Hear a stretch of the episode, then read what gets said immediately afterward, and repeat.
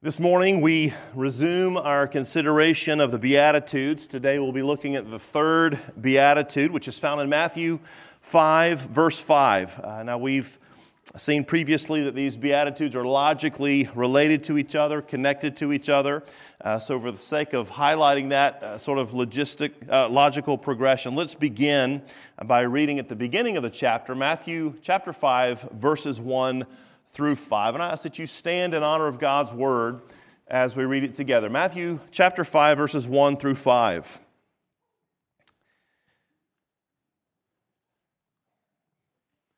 Now when Jesus saw the crowds, he went up on a mountainside and sat down. His disciples came to him, and he began to teach them.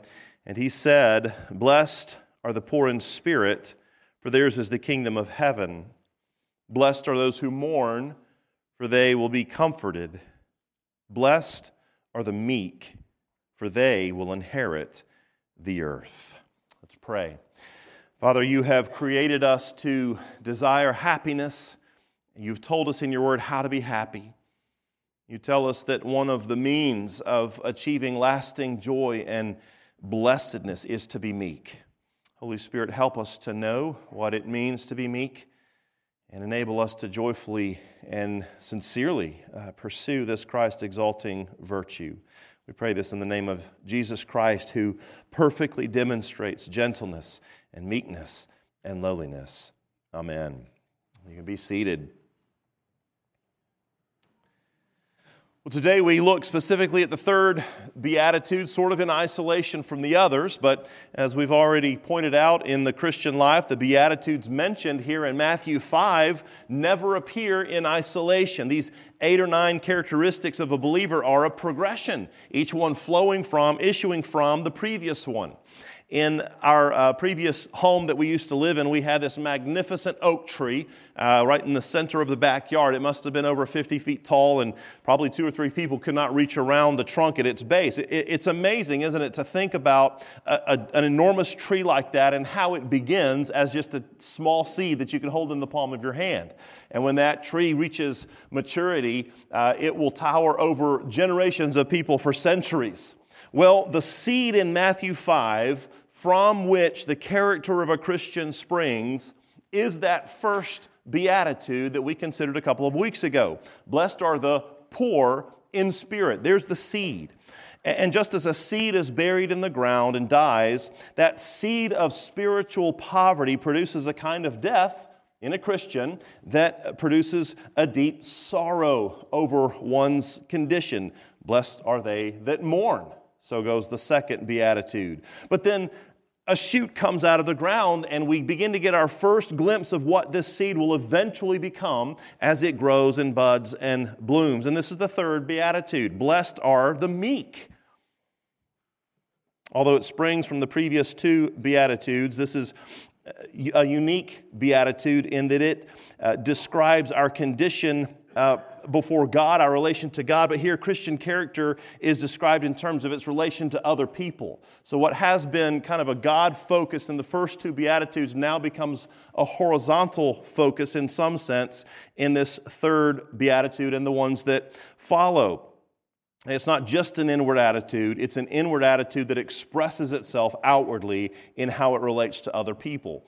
What we discover as these Beatitudes unfold is that not only does each one issue from the previous one, we also begin to discover that each successive Beatitude becomes more and more visible. And because of that visibility, it makes us more and more vulnerable to other people. Think about it for a moment. It is one thing to stand naked and transparent before God, and to acknowledge to myself my own poverty of spirit, and to mourn over that poverty. But it's quite another thing, isn't it, to stand naked and transparent before other sinners, and to acknowledge before them, people who are just as cruddy and poor in spirit as I am, that I am nothing. One pastor said, "I am aware, when I'm honest with myself, of the sin and the evil that are within me, and I'm ready to face both of those things, but how much more difficult is it to allow other people to say things like that about me? I instinctively resent it. We all of us prefer to condemn ourselves than to allow somebody else to condemn us. I say of myself that I'm a sinner, but instinctively I do not like anybody else to say I'm a sinner. That is the principle that is introduced at this point in the Beatitudes. Not only is this Beatitude very difficult for us, it is also a characteristic, like the first two Beatitudes, that stands in direct opposition to worldly values. Meekness, just like poverty of spirit and sorrow, is not in vogue by the world's standards. None of us put on our resumes assertive, well-educated, lots of experience, and meek. It doesn't sell. Meekness doesn't sell in our world's economy. Self-confidence sells. Self-reliance sells. But meekness often solicits pity, if not disdain. So there's some irony, isn't there, when we read Jesus' words here in verse 5, blessed are the meek, for they are the ones who will inherit the earth. The ones who possess this quality that is largely mocked and ridiculed by the world are the very ones who in the end will possess the world. It's counterintuitive. So what is this quality called meekness? What is this seedling of Christian character? And what does Christ mean by rewarding the meek with the earth? These are the questions I want us to try and answer this morning. There are two simple points, meekness explained and meekness rewarded. Let's consider first meekness explained. As I began to study this concept of meekness and try to understand exactly what it is, I noticed that many of the commentators begin by explaining what meekness is not. And at first, this approach was kind of annoying me. I wanted to discover what meekness is, not what it's not. But the more I studied, the more I began to realize that this approach is very wise and necessary. It's wise and necessary on account of the fact that as fallen human beings who have been created in the image of God, and who still bear the image of God, even though that image has been marred by sin, we are extremely adept at faking virtue. It's such a natural thing for us to substitute our own ideas of morality for God's, to the point, I'm afraid, that we often aren't even aware of the fact that we're distorting true godliness. So unfortunately, we have some human versions of meekness that don't even come close to resembling the real thing. And before we can lay hold of what true meekness is, we've got to get rid of those perversions, these false ideas of meekness. So let me begin by describing what meekness is not. First, meekness is not a natural quality. It's not a natural quality. That is to say, it isn't a disposition that man possesses or develops apart from the work of the Holy Spirit in him. No one is born inherently meek. Meekness is a fruit of the Spirit of God that indwells believers. Galatians 5:22-23 says, the fruit of the Spirit is love, joy, peace, forbearance, kindness, goodness, faithfulness, gentleness, or meekness. It's the same root word that Jesus uses in Matthew 5. So we cannot refer to the natural disposition of a person as meekness. Now, we all know people, I'm sure, who seem to have been born nice. We also know people who didn't get the niceness gene. You know that is also true in the animal kingdom. Some dogs are nicer than other dogs. Some cats have a nicer temperament than other cats. The point is that inherent amiability, that niceness that we find in certain people is not meekness, if meekness is a spiritual quality that's only worked into the human heart by the Holy Spirit. If I were to ask you who the meekest person you know is, you would most likely identify someone who's easygoing or someone who maybe avoids conflict, someone who's just really good at staying in the background and never rocks the boat. That's how we tend to think of meekness. And regrettably, we often think of meekness as maybe more of a vice than a virtue. We think of the meek person as the person who has no zeal, no gumption. Maybe they're just a bit too perfect. To refer to someone as meek is sometimes just maybe a polite way of calling them apathetic or naive. We would hardly think of people like Moses, who went barging into Pharaoh's presence making demands, or of Jesus, who made a scene one day in the temple by running the money changers out of there. Those examples don't typically fit our template of meekness, and yet they are excellent examples, perfect examples of this godly trait. So to use a cliche, meekness is not weakness. And so if a person is by nature content to be weak, they're just kind of a doormat, they like to just go along to get along, that natural demeanor they have is not biblical meekness. Why? Because biblical meekness is a spiritual quality that comes only from the Holy Spirit and has nothing to do with anyone's natural disposition or personality traits. Secondly, we need to recognize that meekness is not a merely outward quality. Certainly, meekness expresses itself outwardly, but it is the expression of an inward reality, an inward attitude. It begins in the heart of man. Let me say it again. We're very good at faking meekness. We know how to come across as meek, but if meekness doesn't originate in a heart that is bankrupt before God, poor in spirit, and in a heart that mourns over that bankruptcy, then our meekness is just an outward show and not true biblical meekness at all. Again, we've all come across folks who are really good at acting meek, but all you have to do is see them get crossed at just the right point, and their meekness suddenly disappears. You see, what's happened is that their true character, what's really in their heart, has been exposed by their circumstances. Meekness is not merely an external pattern of behavior. No, it's an inward attitude that is expressed and verified in one's outward responses to circumstance. All right, so that's what meekness is not. And hopefully maybe this has cleared our minds of some typical misunderstandings of this character quality. But let's consider now what it is. At the word level, we have some clues from a couple of sources that I think help us grasp the meaning of the word meek as Jesus would have used it.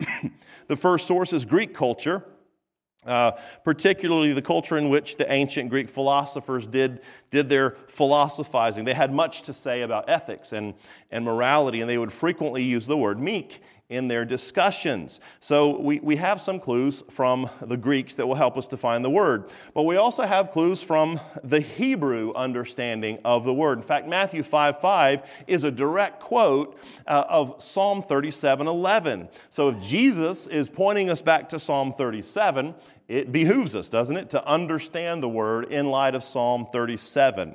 Let's first see what we can glean from the Greek understanding of meekness. Now, let me just point out that we don't need to have an undue reliance on sources outside of Scripture to get our theology. That's not my intent in considering the ethics of ancient Greek culture, but it is helpful to look at how Greek culture used and understood specific words and concepts, because to a certain degree, this would have informed Christ's use of these same words and concepts. Jesus didn't teach in a cultural vacuum, right? His words meant something specific at the time he spoke them, and it will help us to have a more accurate understanding of his meaning if we take a look at the cultural influences on his language. We're simply trying to discover how Jesus' disciples, who were Jews living in a Greek culture, would have understood this concept of meekness when Christ brought it up in his sermon. The Greek philosopher Aristotle would often define virtue as a balance between two extremes. So courage, for example, is, according to Aristotle, the balance between cowardice and foolhardiness. That's courage. Generosity is the balance between stinginess and excessive waste.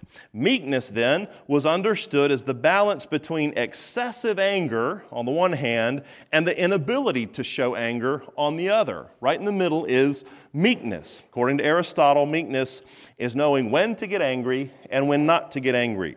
Now, this gives us a whole new perspective on the word, doesn't it?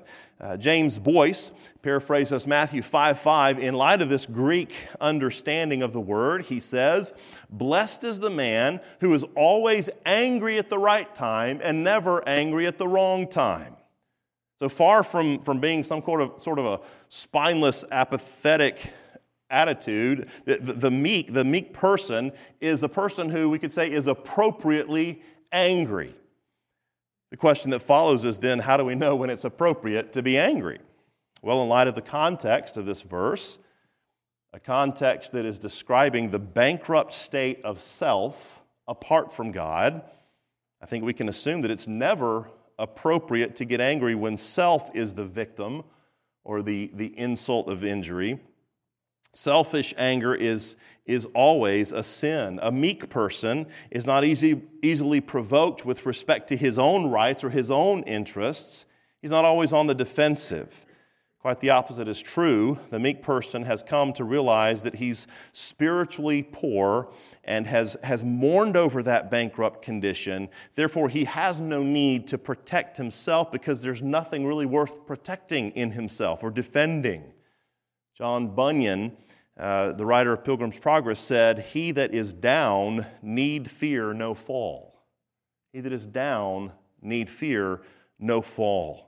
So appropriate anger is never exercised in the defense of self, but rather in the defense of God and His righteousness. That's what the meek person has come to see as supremely valuable, not his bankrupt self, but a God whose glory is always worth defending. And when that glory is attacked, or disregarded, or esteemed too little, the meek person is provoked to anger. It's appropriate anger. Meekness, then, is knowing when to get angry. But the word meekness had another connotation in Greek culture. It was used to describe wild animals that had been tamed or domesticated. I have a vivid memory of when I was a boy of going to the mall one day, and they had set up a wrestling ring in the middle of the mall, and this fellow had brought a big old bear to wrestle whoever wanted to get in the ring with him. Now, the bear was declawed and trained to not kill anyone, but these big burly men were getting in the ring with the bear, and one after another, and with great ease, this bear wrestled them to the mat. The bear won every match. You see, the bear was strong, but controlled. It was strength under control. It was a meek bear. I think this sense of strength under control is illustrated beautifully in the life of Christ when he ran the money changers out of the temple. As we read this account, I think we're struck, aren't we, by the fierceness of Christ, but also by his deliberation as he calmly makes a whip intentionally before charging into the temple. This isn't just unbridled passion. This is controlled strength. It demonstrates that he was demonstrating strength under control, meekness. He thought about what he was doing before he did it. Notice it was not himself that he was defending in that action. No, he was infuriated by the fact that his Father's will was being violated. When he rebukes the money changers, he says, "My Father's house is to be a house of prayer." And so we see in Christ this unequaled strength being harnessed and tempered by the will of the Father and for the glory of the Father. Meekness in us should look no different. It's strength and moral resolve and spiritual passion all being tempered, controlled by the will of our Heavenly Father. Like a lion being tamed, it loses none of its strength. It simply learns to yield that strength to something greater than itself. Well, this is how Greek culture would have informed the disciples' understanding of Christ's use of the word meek. And I think these ideas are all part of what Jesus is intending to convey. But we can take it a bit further by considering next the Hebrew understanding of the concept of meekness. The Hebrew understanding of meekness. First of all, the Hebrews would have recognized that Christ was quoting from the Old Testament, specifically Psalm 37:11. In fact, let's turn to Psalm 37 for a moment. If we allow this psalm to inform our understanding of meekness, we see that meekness is grounded in a complete trusting of and resting in the Lord. That's where meekness comes from. Verse 11 of Psalm 37, which says, "The meek shall inherit the land." There's the direct quote. This verse comes at the end of a long list of exhortations that describe what meekness looks like. Look at it with me. Verse 3, trust in the Lord. Verse 4, delight yourself in the Lord. Verse 5, commit your way to the Lord. Verse 7, be still before the Lord. Jesus quotes Psalm 37 to highlight the fact that meekness at its very root is a mindset of trust in an all-powerful God, particularly when a person is undergoing some kind of injustice or persecution.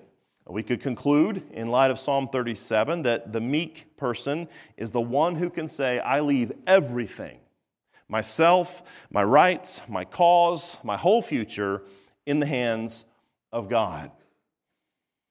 You know, I can't really think of anything that will make you bolder before other people than an unqualified, absolute trust in God. Nor can I think of anything that will make you more humble before other people than an absolute, unqualified trust in God. You see, meekness is not indiscriminate submission to other people. It's indiscriminate submission to God, which may result in submission to other people or at times in a bold defiance of other people, but it always finds its rest and confidence and therefore its frame of reference for all of life in God. That's its root. Numbers 12 tells us of an incident in the life of Moses that illustrates this Hebrew understanding of meekness. It's a story of Miriam and Aaron growing jealous of Moses' position of influence and authority. And so they begin to murmur against him and malign his reputation, even though Moses had done nothing wrong. And right in the middle of the story, Scripture inserts this most amazing statement, this assessment of Moses. It says in Numbers 12:3, "Now the man Moses was very meek, more than all people who were on the face of the earth." And then it goes on to describe how Moses exhibited that meekness. And what we find is that Moses did not retaliate. Here he was being wronged by Miriam and Aaron. He did not retaliate. He didn't condemn Miriam and Aaron as insurrectionists, although he could have justly done so. They were in the wrong, not him. Instead, he simply entrusted himself and his accusers into God's hands. This is what meekness looks like in action. It's not distracted by the need to defend itself, but looks to God to be the judge. It is a wholesale submission to God. James Boyce again, he says this, "Meekness of this sort will take off its shoes before the burning bush, yet will walk up to the mightiest ruler of the day and demand, 'Thus saith the Lord God of Israel, let my people go.'" So we see that meekness is appropriate anger, perfectly balanced between the extremes. Meekness is strength under control, a strength that's tempered by the will of God. And all of this is true of meekness because ultimately meekness is rooted in a spirit of complete trust in a sovereign God, a trust that doesn't feel the need to personally retaliate because it knows that God is a just judge who sees all. Well, that's meekness explained. Let's consider just for a few moments meekness rewarded.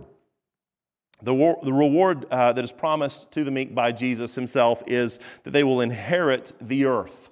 Now, I don't know that I understand all that this is meant by this reward, but I do believe it includes a present and a future aspect. The future aspect of this reward should be obvious to us, I think. If you're meek, it's an indication that the Holy Spirit indwells you. And if the Holy Spirit indwells you, it means that you are in Christ. You're saved. And all who are saved are destined for a glorious future. Scripture calls it a new heaven and a new earth. Revelation 21:1 says, "Now I saw a new heaven and a new earth, for the first heaven and the first earth had passed away." A future reward of a new earth that we will inherit if we're in Christ. And meekness is a demonstration of being in Christ. 2 Timothy 2:12 speaks of believers reigning with Christ in this new heaven and new earth. So this reward of inheriting the earth has a definite reference to the future. The meek will inherit the new heaven, the new earth in glory in the future. But there's also a present aspect of this reward that we need to not miss. There's a sense in which the meek inherit the earth even now. It has to do with their ability to be satisfied with what they have in this life in ways that those who are not meek cannot experience. Jesus is going to allude to this later on in the Sermon on the Mount. He says in Matthew 6:33, "But seek first the kingdom of God and his righteousness, and all these things," the physical necessities of life, like food and clothing, "will be added to you."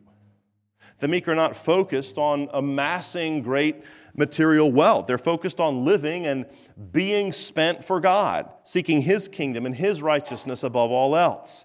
the side benefit of making God's kingdom the priority of life is that the needs you have in this earthly kingdom are met.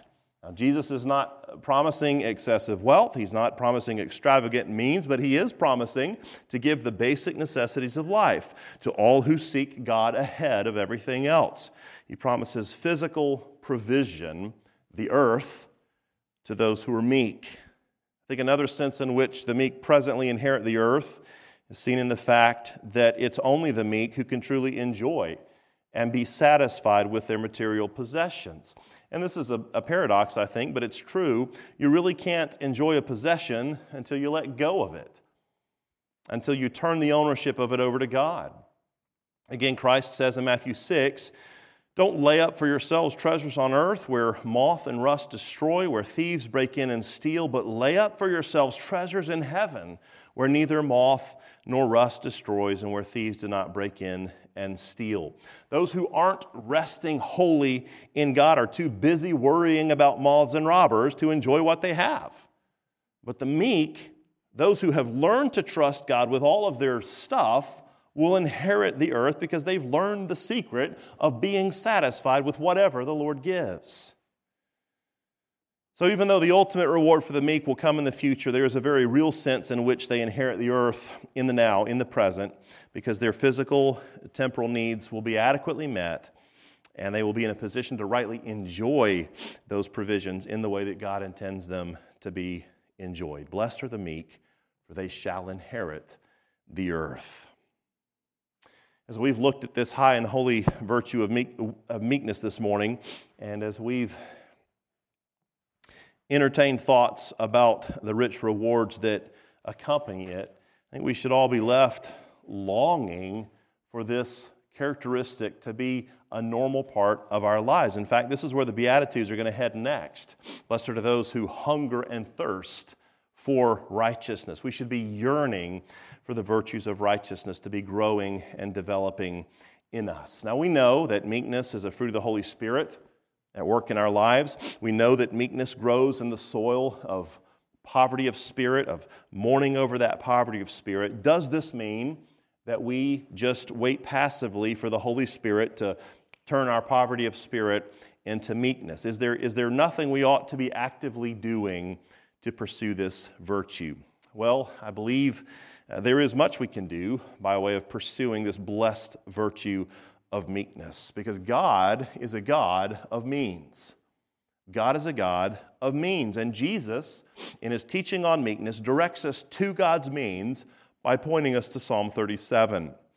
Psalm 37 contains some 17 imperatives, 17 commands, things we're to be doing in our pursuit of the spiritual fruit of meekness. God's means of developing meekness include things like trusting in the Lord, committing our way to the Lord, not fretting over evildoers, delighting in the Lord, being still before the Lord, waiting patiently for the Lord. Brothers and sisters, we develop meekness by learning to keep our hearts and minds fixed on God, trusting in God, delighting in God. The meek person is the person who has learned to view all of life through the lens of this truth: God is trustworthy. God is trustworthy. A man spends 8 hours at work, futilely trying to accomplish his to-do list, but nothing is going his way. He's forced into the realization that he isn't in control of his circumstances, and it's infuriating to him.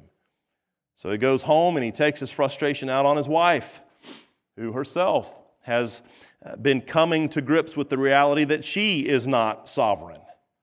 Her husband won't listen to her sage advice. Her kids won't obey her commands. Her projects never go according to plan. So she takes her frustration out on her children.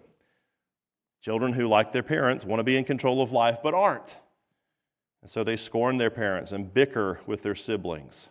And this is life in a home that lacks meekness and has come to be accepted as the norm in countless Christian homes. It reminds me of something a friend shared with me this past week from Elizabeth Elliot. She said, "The world is full of emotional babies crawling over each other, screaming, 'Mine! This I want and this I shall have, and never mind what it does to anybody else.'" Then Elliot says, "What a relief when one who has reached spiritual adulthood comes along. He freely gives up his own aims and ambitions, his safety and his cherished plans, his possessions, his feelings, anything at all that will help, and says, 'My life for yours.'" It sounds a lot like Christ, doesn't it? Elliot says, "Such a one comes as a rescuer. To give myself up is the last thing I think of doing. It looks like weakness, but in God's eyes, it is power." So let's reimagine that not-so-hypothetical family in a different scenario, the scenario in which Psalm 37 is believed and obeyed. Plans are still foiled by unforeseen circumstances and even by the occasional evildoer, but Dad has learned not to fret because of evildoers or envy those who do wrong. He's able to let it go because his delight is not in vocational success, but in God.